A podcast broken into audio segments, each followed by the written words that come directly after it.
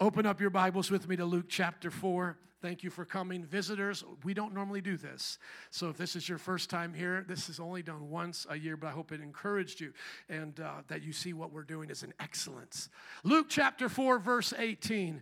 Somebody say the year of Jubilee. Amen. Or you can also say the year of favor. We look here into Jesus' life. He comes into the temple. He's going to read a scripture. He's going to present himself before the Jewish people. Of course, we know that they're not going to accept him. They're eventually going to reject him and crucify him.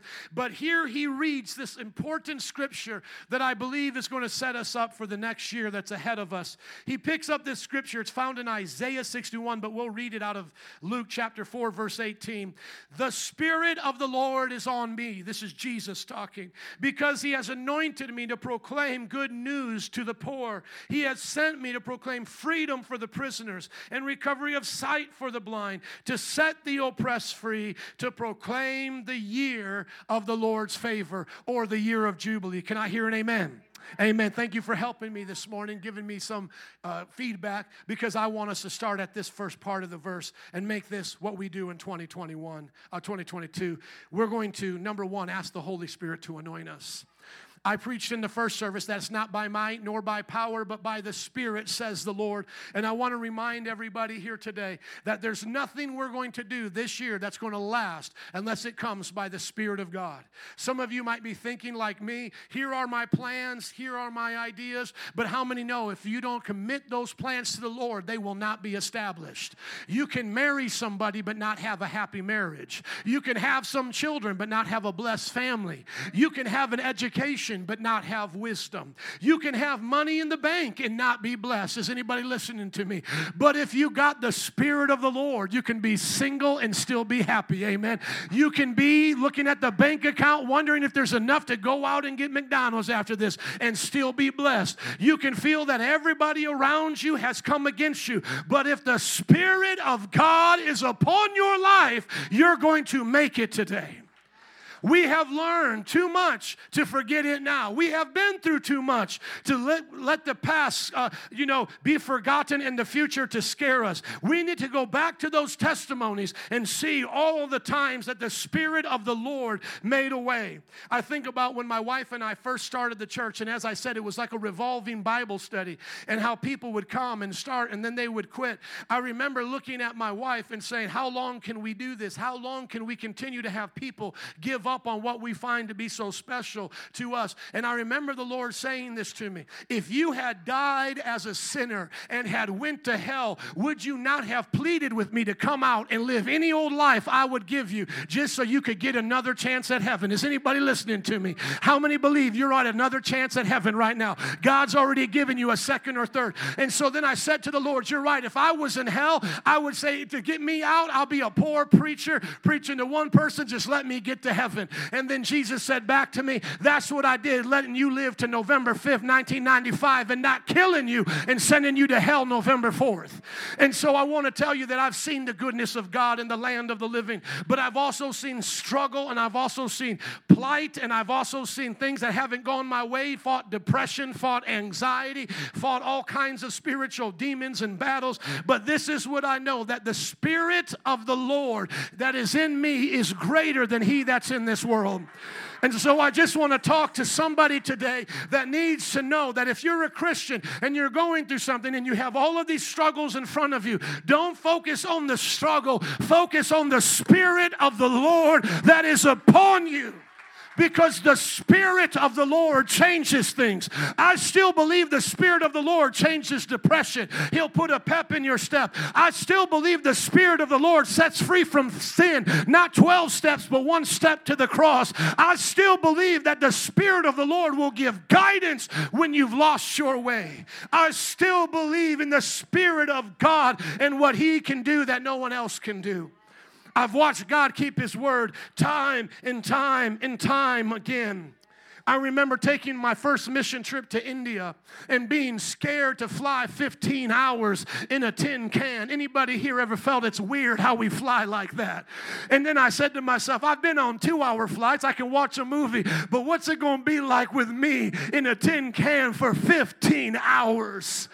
I remember the Lord taking away my fear of long flights, setting my feet on the red dirt of India, hugging that brother that was our contact there, and falling in love with those precious people, knowing that it was worth it. But how many know I had to get over a fear of being stuck on a plane for 15 hours to show up on my first mission trip in India? See, sometimes people won't tell you the real story that they got the glory from because I got videos of me casting out devils on that trip, all types of wonderful things. But the preacher had to get in a plane and be on it for 15 years, uh, 15 hours to get there.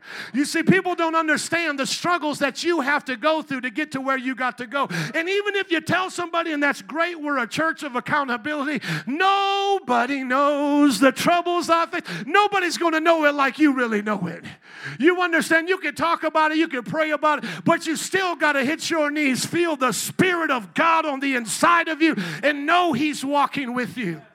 There on that trip to India, I had, I had every fear you can imagine, and I'm not a germaphobe. I said I might catch malaria, I might catch a disease. There's people who persecute Christians, they might lock me up. I remember at different times, because I didn't know this dude very well, I had met him online. So imagine flying 15 hours for a blind date in India.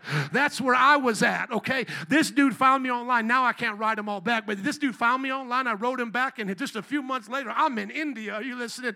And this brother was taking taking me to the hood of India, man. I was getting scared. It's pitch black, people all around the car thronging me like a Michael Jackson. Are you listening? But I had to trust Jesus. And I saw things on that first mission trip that I've never seen, and I'll do it again and again and again. It's like the old saying if you want to see something you've never seen, you've got to do what you've never done. Spirit of the Lord put me in a plane for 15 hours and sent me to India. What's the Spirit of the Lord upon you for? You see, you look at your life right now and you can be discouraged at where you're at and the fears and the trepidation you feel about different things, or you can talk to the Holy Spirit and see what His plan is.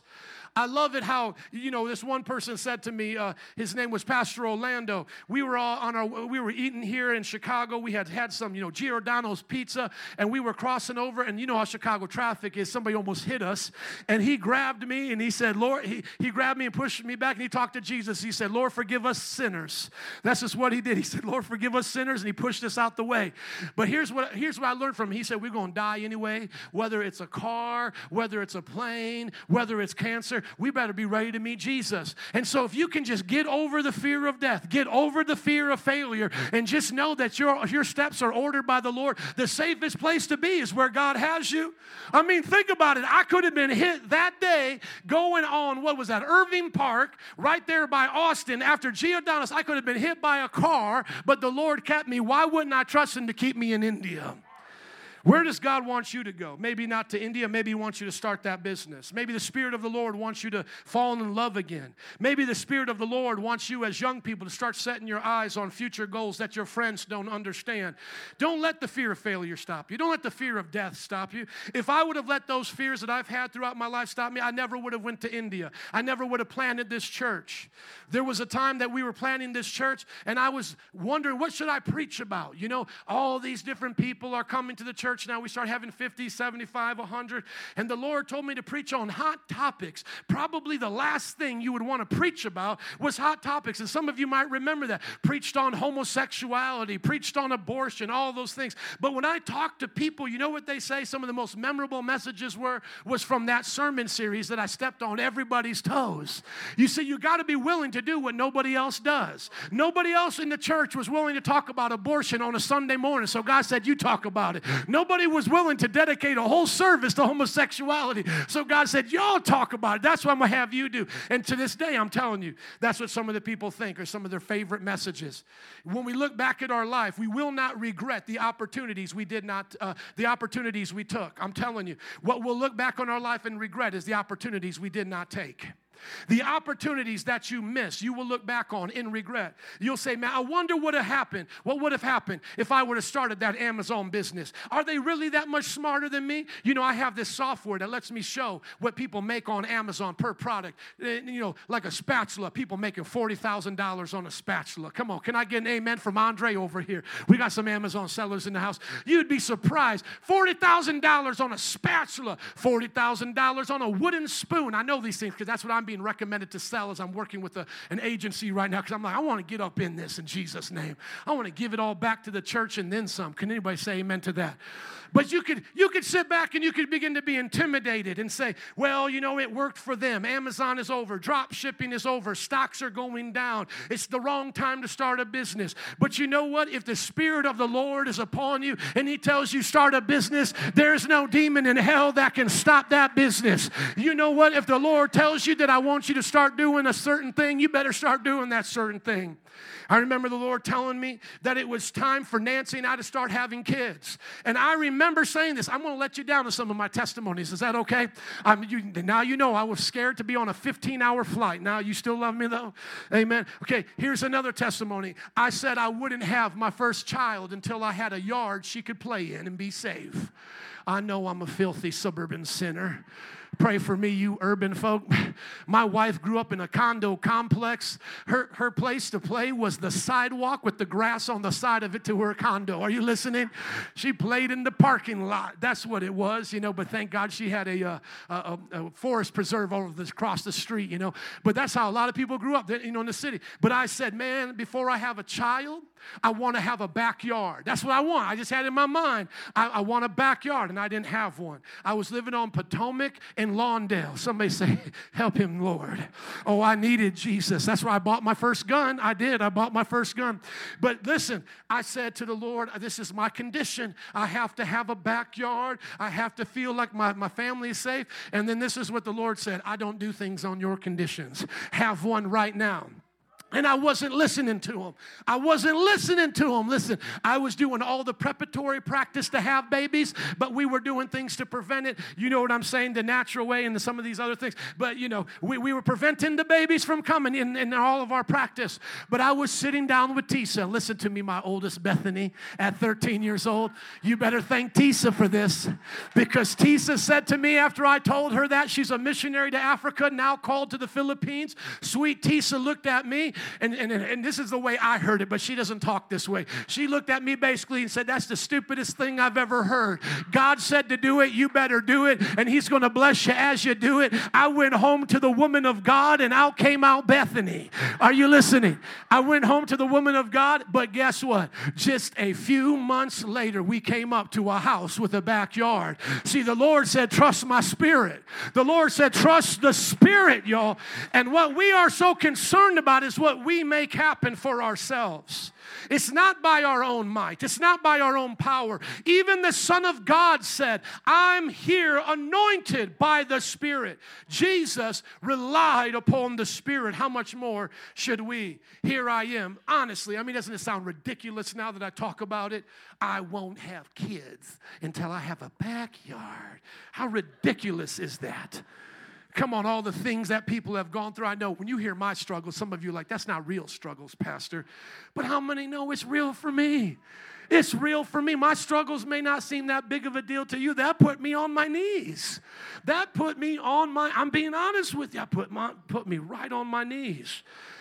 And you see, I had to trust the Lord. I look back at all these stories of God's faithfulness, God's faithfulness, God's faithfulness. And what do I see? I see the Spirit of the Lord. I remember when the Lord told me to go back to school, I literally thought that it was of the devil because I said to myself, How can I, as a high school dropout who barely got an associate degree, go back to school? But God, He has a sense of humor. How many know God has a sense of humor?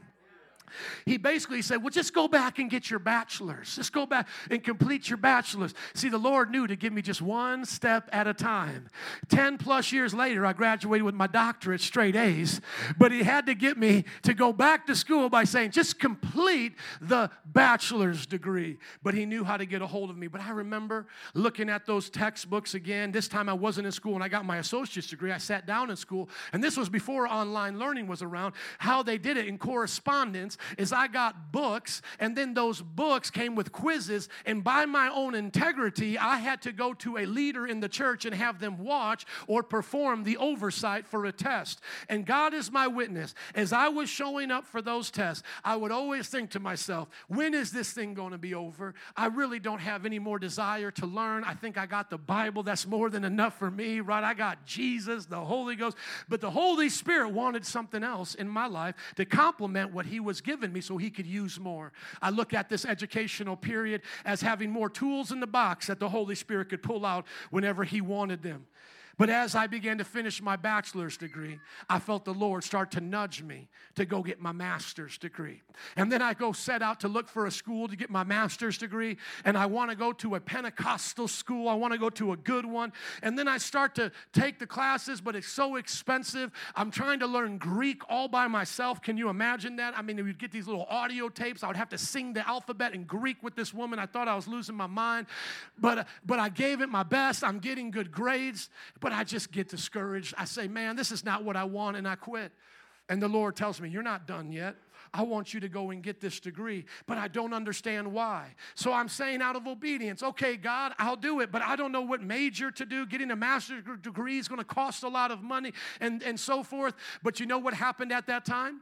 SUM Bible College, the Bible college I graduated from, said we're looking now for pastors to start opening up extension sites, and we need you all to have your degrees so you can start being professors. You see, if I wouldn't have already had my bachelor's and had already taken a few masters, I wouldn't be ready to be the first, listen to me, the first graduate from their Bible college to open up a extension and to start teaching in it. You see how God had to set me up the whole way? And then I had a reason now to get my master's degree. But you see how God just took me one step at a time. And now, my friends, they're trying to catch up. They're saying, Man, Joe, we're going to catch up to you. I'm like, No, it's too late. I got my doctorate now. You can't do it. I already beat you to the punch, but they're my friends. They're my peers. And I'm just teasing, but I had to hear from God. See, God told us to get ready. The Spirit of the Lord said to get ready. Now, for some of us right here, you're used to living paycheck to paycheck. You don't have time to dream about the future. You got your hands too full with your children. But I want to double dog dare you this year to pray about your future. How much do you want to see saved by the age of 65? You're not getting further away, you're only getting closer. Next, uh, next week, I turn 45. I'm 25 years, uh, 20 years from the age of retirement. I'm not going to retire, only refire, but you get my point. I want to save a million dollars by then. You know how much it takes for me to make a million dollars in savings by then? If I save 24,000 a year, 2,000 a month for those 20 years, compounded interest of 8%, look it up on a compound interest, I can have over a million dollars by the time I retire at or you know time they say to retire at that age. How many want to see a pastor save up a million dollars? How many of you want to save up a million dollars? Put it in an account that has compound interest. Think about your future. You say, Pastor, why is it so practical today? Tell me more about the seven, uh, you know, signs of the apocalypse, the four horsemen of the, uh, uh, you know, the apocalypse. No, I need to make it practical today because the Spirit of the Lord cares about what you do on Monday. The Spirit of the Lord cares about what inheritance you're giving to your children and to you young people. What are you going to do for school?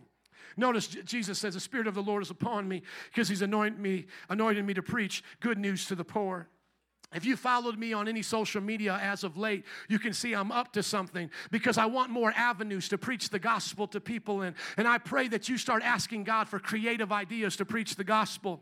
What I noticed on Facebook is it pretty much became toxic over the last two years. Everybody knows where I'm at, I know where they're at. Whoever doesn't want to be my friend has already moved on. And now we're just here kind of speaking to the inner crowd. We're basically preaching to the choir. How many kind of see that? Most of your friends, that you don't argue like you used to. You don't fight like you used to. You've blocked them, they've blocked you. But you don't now, but, but, but now you know you don't have the influence anymore. Right now, they don't really see you. Maybe every now and then there's a hater coming to check you out, but there's not a lot there. So I began to get bored with Facebook because, you know, I can put my devotionals up there, I can preach to you, but I want to reach sinners. Somebody say sinners. I'm not talking about the clean kind, I'm talking about the dirty kind. I'm talking about men cheating on their wives. I'm talking about people, you know, out there doing their grind, you know, stepping on people in a dog eat dog world. I'm talking about the vulgar ones, the dirty, distasteful ones. Somebody say sinners. Come on, I want to reach sinners. So the Lord told me, start putting up your old man stuff on social media. So I do I do old man snowboarding. It's just like normal snowboarding, but it's an old man doing it. I do old man wakeboarding just like everybody else, but it's an old man doing it. I do old man skateboarding. Everybody tracking with me right here? Do you know that one of my videos last week went to 1.3 million views on Instagram? 1.3 million views. I only got about 200 followers, came up about 20 or 30. 1.3 million views, young people. Catch up. Catch up. Come on. So, this is what God told me. God told me, build a brand through the Instagram that's different than your brand through the Facebook. Because on Facebook, you can debate, you can put up links, it all can make sense, you can tie it together, it can be somewhat beneficial. But the last thing I want to do on Instagram is debate about abortion in a place I can't even edit my, my, my post. Once you put up a comment, you can't even edit it. These are some things that are different about it. And I'm not saying y'all can't go hard on Instagram. I thank God for the Christians that that are there. I'm just saying the Spirit of the Lord anointed me to do this. Can I hear an amen? So you got to know what the Spirit of the Lord anointed you to do. And so, like I said, I started putting that stuff up there. I have another video by God's grace, 35,000 views. Another one, 20,000 views. What am I doing with that? I'm beginning to draw in them beer drinking, come on, wife cheating men that are my age with their dirty minds, and I'm drawing them in through snowboarding. I'm drawing them in through wakeboarding. And guess what? They're my friends now, and I'm going to be a friend of sinners and I'm going to win them to the Lord. In Jesus' name. Now, if some of my friends are watching this, I don't think all y'all are dirty, rotten sinners. Some of you are just sinners, but you get my point. You get my point? Does everybody get it? Why? Because God told me to do it. Well, Joe, I don't see you preaching on Instagram like you do on Facebook. God didn't tell me to preach on Instagram like I'm preaching on Facebook. God even has given me ideas that I can do that I can do affiliate marketing with these different snowboard companies. I've already ca- talked to some of them and I said, "Listen, if I wear your gear and put your link, will you give me affiliate links? Because you know what, a million people watching me with your your uh, your uh, goggles on. Are y'all tracking with me? A million people gonna watch me with your gear on." Now, you might say, Pastor, I just want you to be a monk sitting in the church and just doing the scholarly stuff. Did you hear that we started a Bible college this year?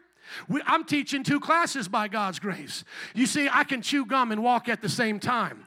There, there are some of you here that are limiting what the Spirit of God can do because it's not religious enough or it's not approval enough by the people around you. You got to learn to hear what God is saying to you. Of course, bring it to accountability. I've let my wife know to make sure I'm doing the right things because I don't want anybody slipping in the DMs that don't belong there. Amen. Every now and then there's a female that comes in and goes, Oh, I'm so happy you're doing all that. I'm glad you're happy for me, but I'm still blocking you, okay? It's just I can't run with you like that.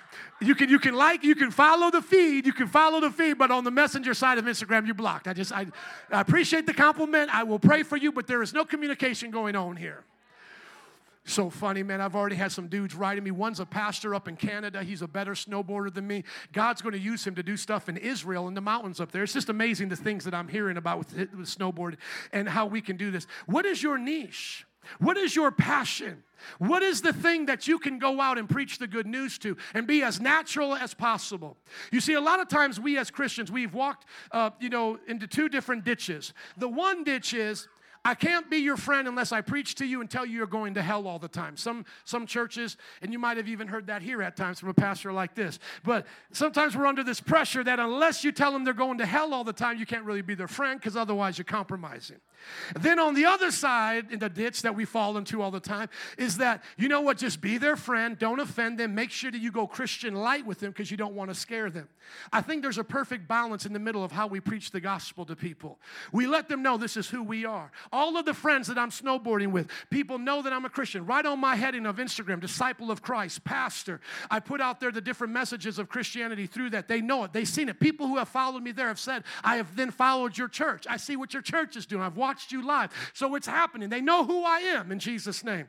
But at the same time, I'm not making it about everything controversial because I know if I go right into controversy, then I lose them just like I lost everybody on the Facebook side.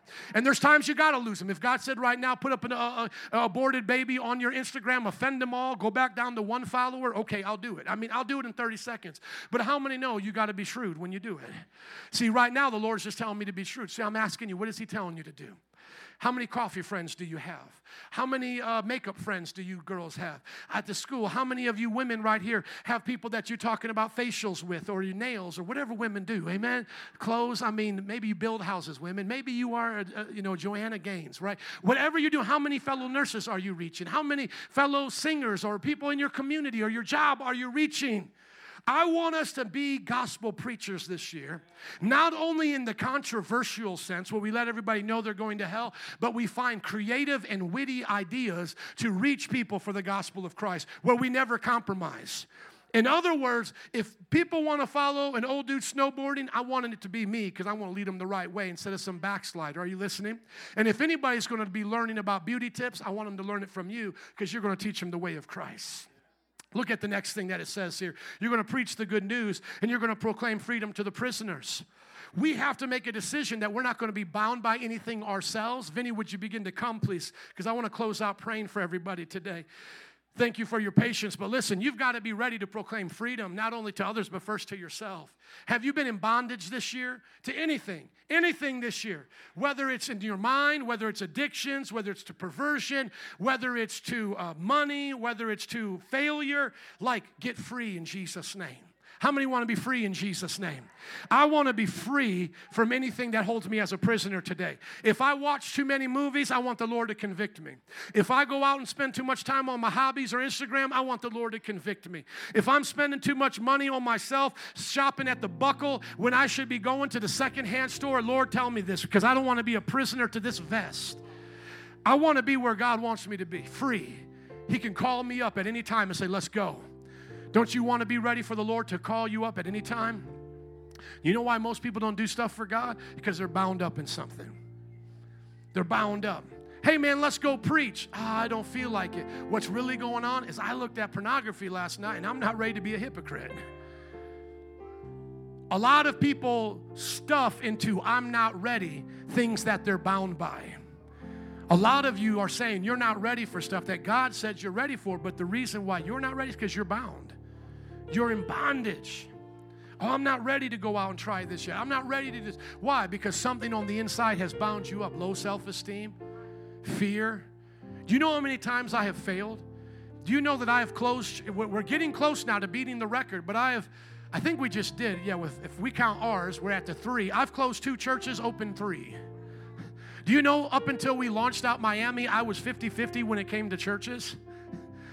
I said, I said, yeah, I won't tell on myself. Are you guys still going to come back next week? Yeah, I failed twice. In New Orleans, I failed as a pastor, man. Can you imagine that? Failing as a pastor, Albert, all on fire for Jesus, loving God. Never failed because of lacking integrity. By God's grace, I've never had any reproach brought against me. And number two, I've never been in rebellion towards good leaders. So you guys can trust me as a pastor. I've always been in good standing with the same pastor I've had from Bible College, Brother Anthony Freeman. You can call him anytime or write him on Facebook. He'll testify to what I've said. And I've never had a reproach brought against my integrity. That means someone has not brought up something that would be unfit for a pastor. That was true, and I had to deal with it. Over 20 years of ministry. But you know what it feels like to fail at something in church? I mean, I know a lot of y'all have failed at stuff like me in the world, but have you ever failed at something in church? You want to know how stupid that makes you feel? I mean, literally, in church. Like, this is the place you're supposed to be a success, right? I mean, this is the place you're working for God. I mean, God's got you. You know, all these preachers told me when I was a young man, I had a call on my life. I could preach. You know, God was going to use me, visions of filling stadiums. Could you imagine telling people we're not having church next week because we're shutting it down? Because you can't afford the bills anymore? I was a 22 year old young man out of Bible college, started my first church with the denomination, with support, with a lot of help, but it was hard. Failed. You know what that feels like, man? You feel terrible. I question whether or not I was even called to the ministry, whether or not I was even called to preach. Like, man, whatever this was supposed to be, it wasn't. And who's the one to blame? I mean, I can't blame the people.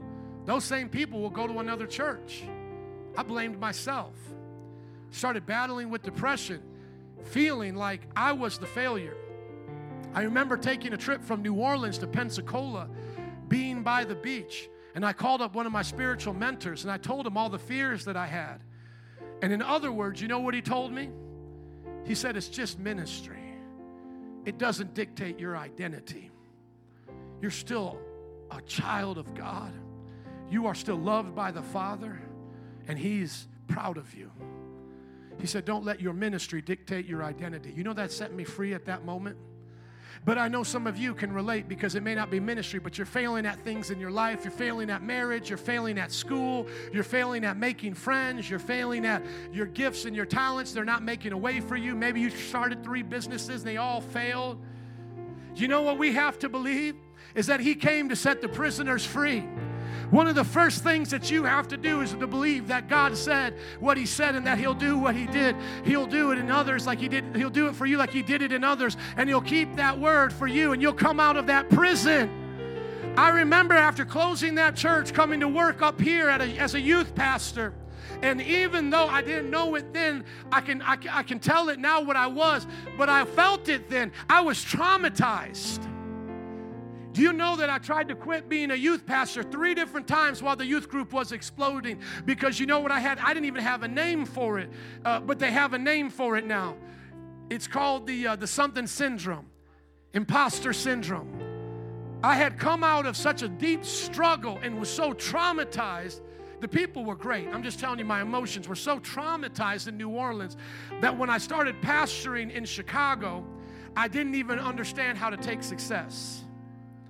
The youth group had doubled from like 70 to 140. We were doing major outreaches, upwards of 300. We started a young adult ministry out of that, that was starting to get to 30, 40, 50. I started a Bible school in that. So, three things were happening. My wife is a witness to this. It was amazing what God did. But I would go and sit with the pastor, and I would say, Man, I think I need to quit. I think I need to quit.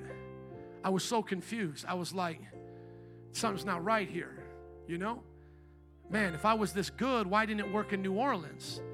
So what's wrong with me? Maybe it's something here. Maybe this doesn't have anything to do with it. Maybe it's just your church is a good church and I just jumped on your bus. I don't feel right about this. Maybe I need to now go back to New Orleans. He had to sit with me like two or three times at the middle of the highest testimonies he's ever had in that ministry with the youth group. He was having me preach once a month, and that's unheard of for a youth pastor. He was so excited about everything that was going on. And I'm sitting in a back room with him going, Man, I think I need to quit and go back because something's not right. I got I got to I got to go back and fix this cuz maybe that's why I failed because I wasn't committed enough and that's why it's happening here is it's not me and I got you know I was just confused. But thank God he kept me and he let me go through that.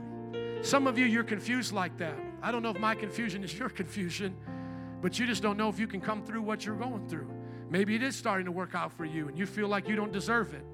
Maybe you look at your family and they're all haters and they don't support you, and so you don't want to go more uh, successful, grow more successful than them because they're going to hate you even more.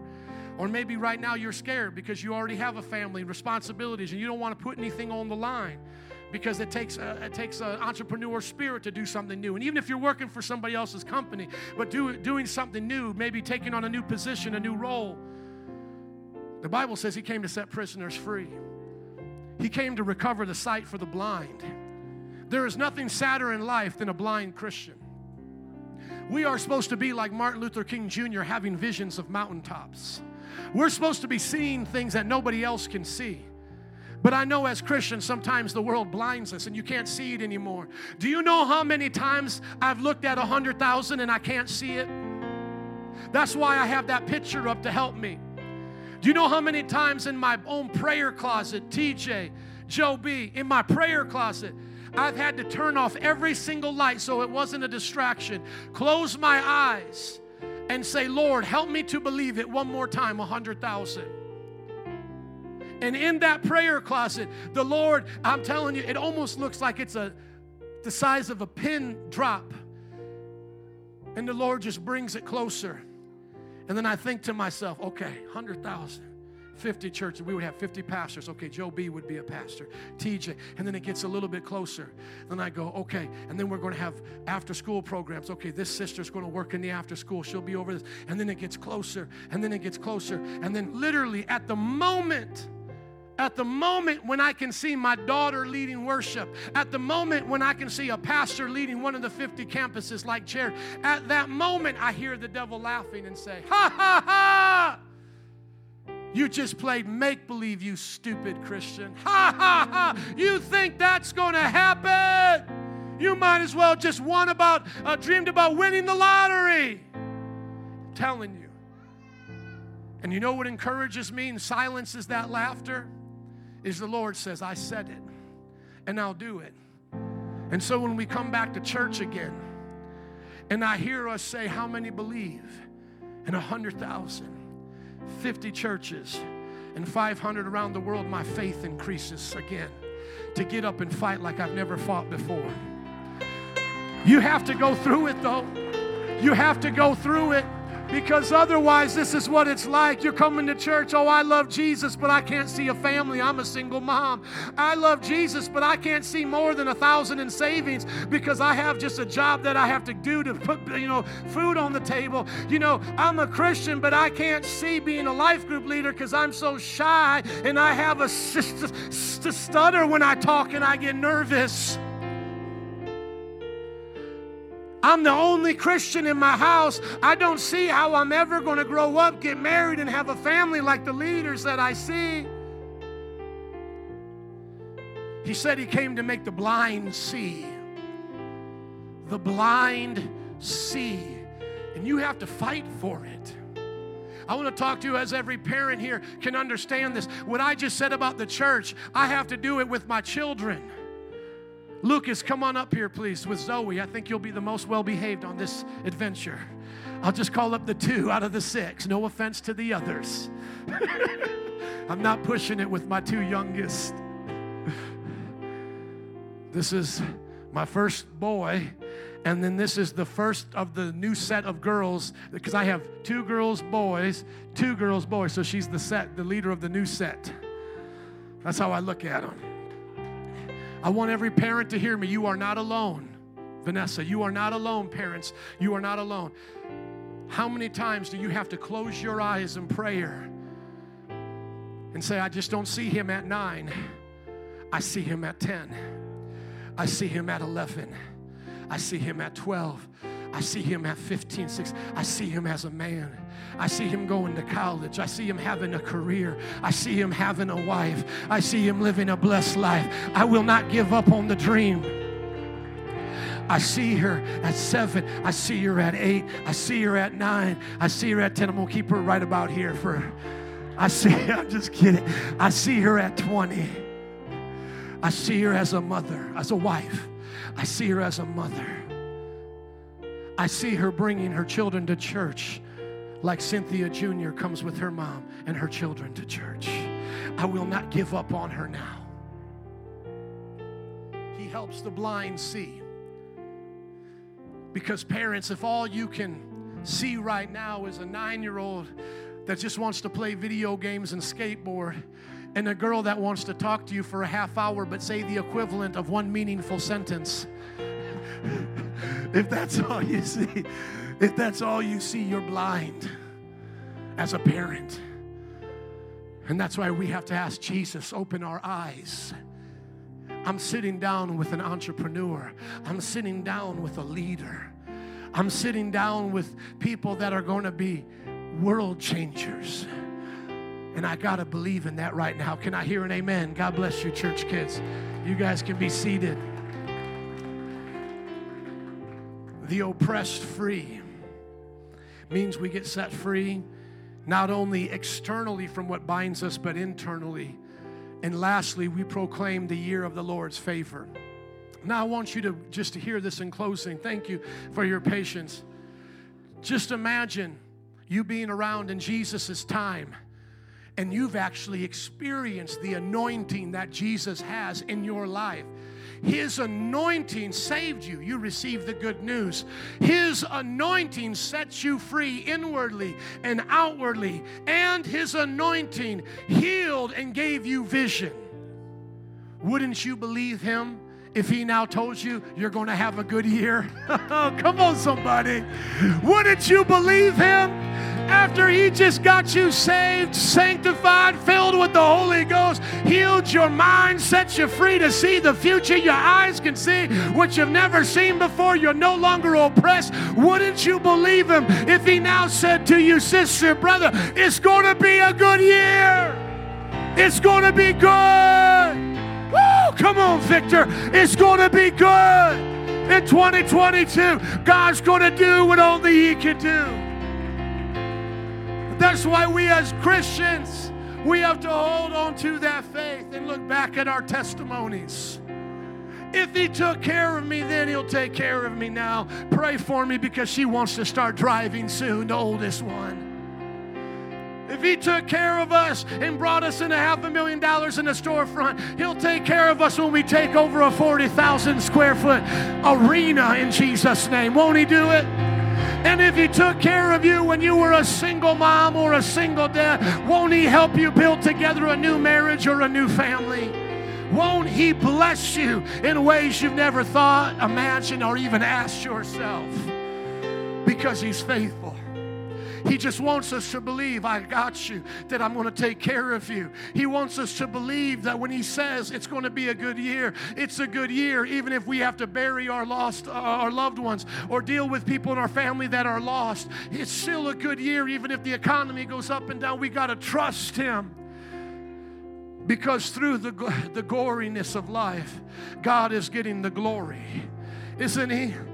Didn't God get glory? Come on, everybody think about it. I'm sorry I talk too much about me. I always love listening to Joyce Meyer. She tells her stories, but whenever I tell my stories, I feel I talked about myself too much. But just listen to me. Don't you think God understood what was happening in my life that day? Stancy, when I went to my computer and put out Bible study on Addison and Pulaski at 7 o'clock and printed it out and cut it with scissors in my own office, in my own bedroom, and went on the corner and handed it to somebody. Don't you think Jesus knew what was happening in my heart? And don't you think He knew what was going to happen many, many years later? So, what, what was the difference? It's not God in this sense, and I don't mean to take any credit from God, but it's us trusting God. Because God is always going to be God but you may not always get a miracle or see your breakthrough. So, on, in that way, and I'm not taking it from God because it's all by His Spirit, but you get the cooperation we have to have. Before you come show up for a $500,000 testimony, you got to cut out a flyer and hand it to somebody. Before you before you see six children, you got to wait to date the one God has for you. Be, before you see a husband come back into your life, or do you see a marriage healed, or before you see a high school change, you've got to show up and pray every day. You've got to be faithful in that little. When it hurts so much and you see so little response coming back, you get back up. And I know for some of you this is touching home but I just want to tell you, you're not alone. He's walking with you. You see, that's what Tony Robbins and, and these others motivational speakers can't tell you. They'll say a lot of what I'm saying about motivational speech, but I want you to hear this. Everyone, what they can't give you is what I'm giving you right now. The Lord will be with you. You will sense the presence of the Lord. Cielo and Oscar. I want to start praying for you guys. Come on up here. It's one of our newlywed couples. Let's give it up for Cielo and Oscar.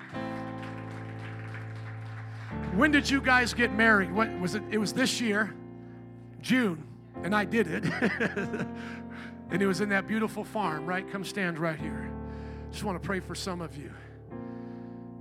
You see, right now, the Lord is watching you together. Start in your family. Start in your ministry. And everything right now may seem so little to the effort you put in. You put in all of this effort to prepare maybe a Bible study, only a few come, or you get an opportunity to, to do a new 101er or have a new dis- discipleship person in your life, and then they, you know, you you've been praying for them all week, and then they don't show up you know? Or you're in school as you're working and you're doing so good and trying to hold it together, but then a test comes that you're not ready for, right? And you may feel like you're giving all of this effort for so little. Do you know that it's at this stage right here where what nobody sees is going to result in what everybody sees? What you're doing now in your schools, your, your studies, is what everybody's going to be thankful for when you start preaching and leading. Are you getting me? My wife and I, at this stage of marriage, made our decision that we would say no, thank you, and please, and all of these proper words, we would speak to each other. You would think you had just entered into the antebellum South. You would have thought you were like in uh, whatever that, gone with the wind, okay? Because what we decided was we were not going to be rude to each other. Now we teach it to six children in a house that could be crazy without it. Can I just pray for you that 2022, God's going to do what only He can do? Father, I ask you to bless this young couple that got married this year. I pray for you to pour out your spirit in ways like they've never seen. Lord, may the, the faithfulness produce fruitfulness, oh Lord. And Lord, this year, may they begin to see increase. Bless them in Jesus' name. In Jesus' name. Can we get up for this beautiful couple right here? Jason, can I pray for you, man of God? I saw the tears, I saw the emotion. Can I pray for you? All that emotion, brother, because I know a little bit of your story. Not even trying to speak as a prophet, I'm just coming as a pastor right now. But if I get some word, I'll give it to you. Amen. But as a pastor, knowing your past, it's been a fight, it's been a struggle, it's been a hope that gets disappointed, a hope that gets disappointed. But I want to give you a promise that this hope that you have in Christ is not the thing that's being changed and being disappointed. Those are just the circumstances. Throughout all the disappointments, that's actually been getting stronger. You've been getting closer to the fulfillment of those promises than you ever were before. And I know you and I can understand that struggle because we're go getters. So often I say to myself, brother, I say to my I say to Jesus, I say, Jesus, if I die right now, I feel like you wasted so much on me in this life. And you know what the Lord always tells me? I'm not wasting it. I'm preparing it. I'm preparing it. And sometimes I'll even be honest with you, in my own doubt, I go, Well, I guess it's in the kingdom to come because I don't see it now. But the Lord tells me, No, you're going to see it now. You're going to see it in the land of the living, in other words. You get it? And so I just want to say to you, it's all been a preparation, it's all been a foundation. And so that when you get to that place there and people say, How did you get there? You're going to tell them it's because of places like here, of the faithfulness, of the tears, of bringing your children to two services when people thought you were crazy, right? When you could have went somewhere else to a bigger church, more notoriety, you came back to a storefront church to help do what we didn't have, bring a strong masculine voice back on this pulpit that wasn't afraid to worship like David in the name of Jesus. You're inspiring men. You're inspiring men of God. You're being like a father figure to these young ladies and to these women. And God's going to use you. And Father, I ask you right now in Jesus' name that every word comes forth that you have promised this man. Let him see, God, that there has never been a time wasted, a struggle wasted, a test wasted, but that, God, you have been doing something in the midst of that test for that testimony, oh God, for the glory that you would get out of the problems that he's faced, the preparation, oh God. And I just pray, Lord, for a fresh anointing for songs, creativity, poetry. This brother does so much like that. For the gifts that you've had given him, Lord, for the nonprofit, I pray it comes to pass in ways we've never seen, thought, or imagined. In Jesus' name, and everybody said, Amen. Can you give it up for this man of God? And would you stay up here? If, if you got to get tissue, I understand, but I want you to be the first one to sing as we get out of here today. I want everyone that's an elevate to come line these altars right now for us, please. How many want to see young people get touched by God today? the Spirit of the Lord come upon them. I was so proud of you and the thing that your mom shared. Keep going, sister. Keep going. You have everything before you right now and nothing to lose. I was singing a song the other day, and I feel like it will bless you today. It was a song that went something like God was saying, Give me everything, because you had nothing to lose but everything to gain. I don't know how you can make that sound good, but would you help me? In your own way, work it out. I give everything to you because there's nothing to lose but everything to gain. Would you please figure that out? Because I had a prophetic word, and it was not just for you, it's for all of these young people here. But I wanted to start with you because I want you to understand as a church kid, it can just feel like, well, this is what we do and it's maybe not that special. Like, oh, my mom's into Jesus, so I get into Jesus. But I want you to hear me on this. You're going to be thankful she put you on to Jesus at this age because there is nothing you will ever do that will be greater than that. But here's the beauty of Jesus. Here is the beauty of Jesus. And I just want to speak this to your heart that all of those dreams that you have, that you think, well, I don't know how they fit with Jesus, they're actually not outside of Jesus. Those are actually the dreams Jesus is giving you to show you that living life with Him is that exciting. So if you're thinking to yourself, and I'm just going to pick a bunch of girl things. This is not me trying to know your, your inner thoughts right now, okay? I want to be very clear with the young ones. But let's say you want to do something with health and beauty, like how your mom is doing, right? And you're like, well, how am I going to do that and still be a great Christian leader and all of this? You see, Jesus doesn't see them as two separate things. Jesus doesn't see you starting the next hairline product and then you going to church and preaching and being an awesome Christian. That's two separate things. And I want every church kid to hear that. God does not see that. You're wearing a NASA shirt, and I know that's for another reason it became hip, but you could be a rocket scientist and do everything that God wants for you in this church and enjoy the life He's given you without there ever being a contradiction. So I just want to encourage you with that because I see so much potential and greatness, and you're maybe wondering, how do I live this out? You're going to live it out with Jesus. Church doesn't stop here, it goes with you. So I want everyone to hear that word that I shared with this dear sister because that's for all of you in this church. Because so much of what we do is like come to church and clap, sing songs, do plays, do skits. That's what we do. That's Jesus stuff. But then if I want to be on TikTok, I got to do worldly stuff. I got to learn the worldly dance, you know, whatever that new dance is. I've got to then, if I want to make money, I've got to learn a worldly way of making money to, to you know, to be an entrepreneur or to, you know, to own a, a car dealership or whatever you're going to do. But it's it's not opposite. Do you all understand what I'm saying? It's not opposite whatever dream you have that right now you're trying to figure out how does that fit into the plan of God, chances are, because I don't know all y'all dreams, some of your dreams might be crazy. So let me not put a, just a stamp on every one of your dreams right now. Let me just make sure I clarify this. The dreams that you're getting that are positive and are for good, listen, those are actually not anti God, they're actually the purpose of God. Because at this stage of your life, can I hear an amen from the parents? How many know at this stage of your life, even the cool dude with the hoodie and the hands in the pocket, I love you so much, my guy. Don't you ever change, okay? I'm glad that you're here this morning. Even for my bro right here who might be thinking, like, how does what I want to do fit in with my churchy family?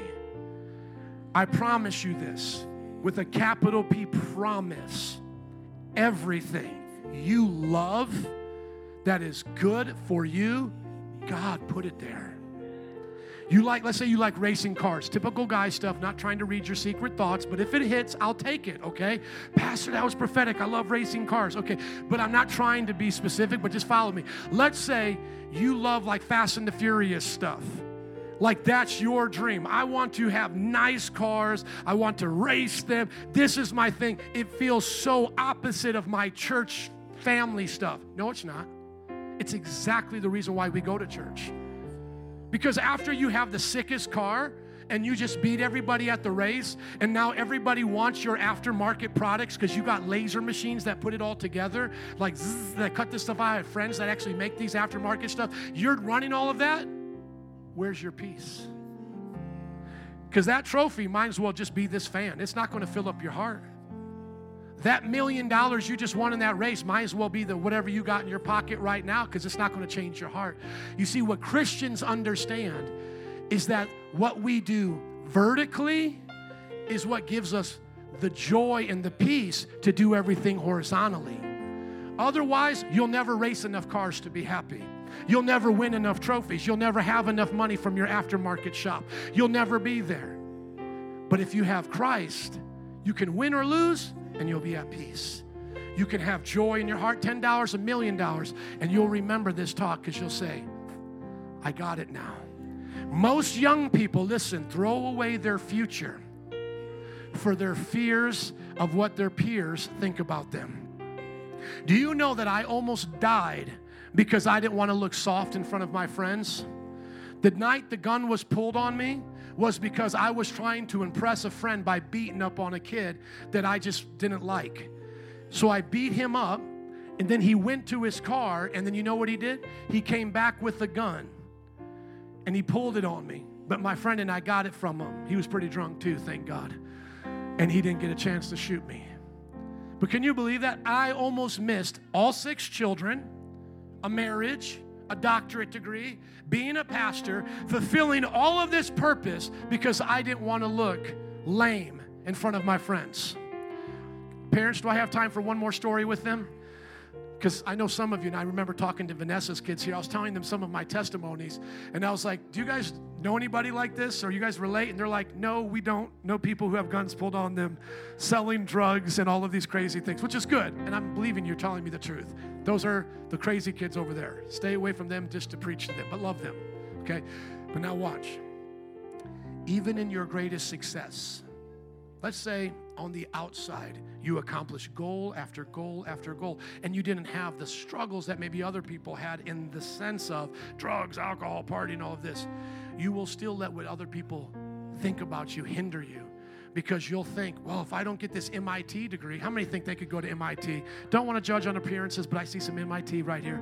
Okay, like, boom. But then here's the thing, and I think I've talked about this in second service suicide rate among PhD students is like six times higher than the average.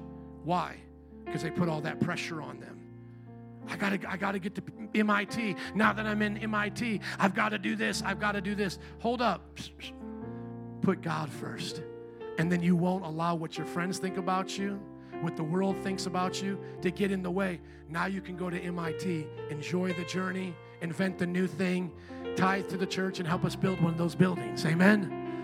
Father, I thank you for each one of these young people. As Jason begins to sing out this thing, this song, little snippet of a song, I just want some of our youth leaders and parents now, would you come around and thank you for letting me uh, pray for them? Would you just get their back? And some of our youth leaders, would you come? We're going to dismiss after this, but we're just going to pray for every one of these young people. Thank you, Jason. Go ahead and turn him up a little bit. I pray you bless each and every Give it all to Jesus. You have nothing to lose, but everything to gain. Come on, in the name of Jesus, I promise you. There will not be one waste of your purpose, one waste of your dreams. God is not giving these dreams to mess with you. These are dreams and plans for your future. These are things that you'll have with you for the rest of your life. These dreams, these gifts, these talents. Don't let anyone take them from you. Don't live under peer pressure. Don't put yourself down. Don't be in a hurry. Trust the Lord. Hallelujah. You won't regret it. You won't regret it. A few more moments praying for these young people. You won't regret it.